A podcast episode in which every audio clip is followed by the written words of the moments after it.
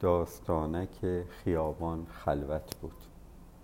از حرم آفتاب که توی صورتش می‌زد بیدار شد بلند شد پرده را کشید از یخچال آب برداشت نوشید پیتزا سفارش داد تلویزیون ماهواره را روشن کرد تلویزیون را خاموش کرد گوشی همراهش را برداشت با چند نفر پیام رد و بدل کرد.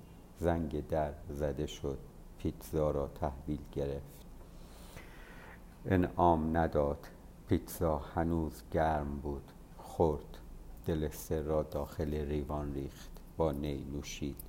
سیگارش را کنار پنجره پک زد خیابان خلوت بود روی مبل دراز کشید خوابش برد. از حرم آفتاب که توی صورتش می‌زد بیدار شد بلند شد. پرده را کشید از یخچال آب برداشت نوشید. پیتزا سفارش داد.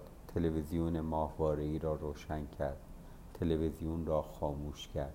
گوشی همراهش را برداشت. با چند نفر پیام رد و بدل کرد. زنگ در زده شد. پیتزا را تحویل گرفت. انعام نداد. پیتزا هنوز گرم بود. خورد. دلستر را داخل ریوان ریخت. با نی نوشید. سیگارش را کنار پنجره پک زد. خیابان خلوت بود. روی مبل دراز کشید. خوابش برد. از حرم آفتاب که توی صورتش می‌زد بیدار شد. بلند شد. پرده را کشید از یخچال. داستان تکرار. داستان آدم هایی که خودشان را حبس می کنند در یک زندگی تکراری پوچ بیمعنا. پشت دیوارها پشت درها پشت پنجره ها بی هیچ تغییری بی هیچ حرکت تازه‌ای.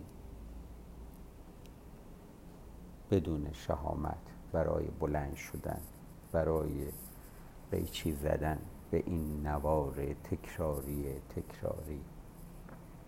در را باز کردن. بیرون رفتن. زندگی را دوباره آغاز کرد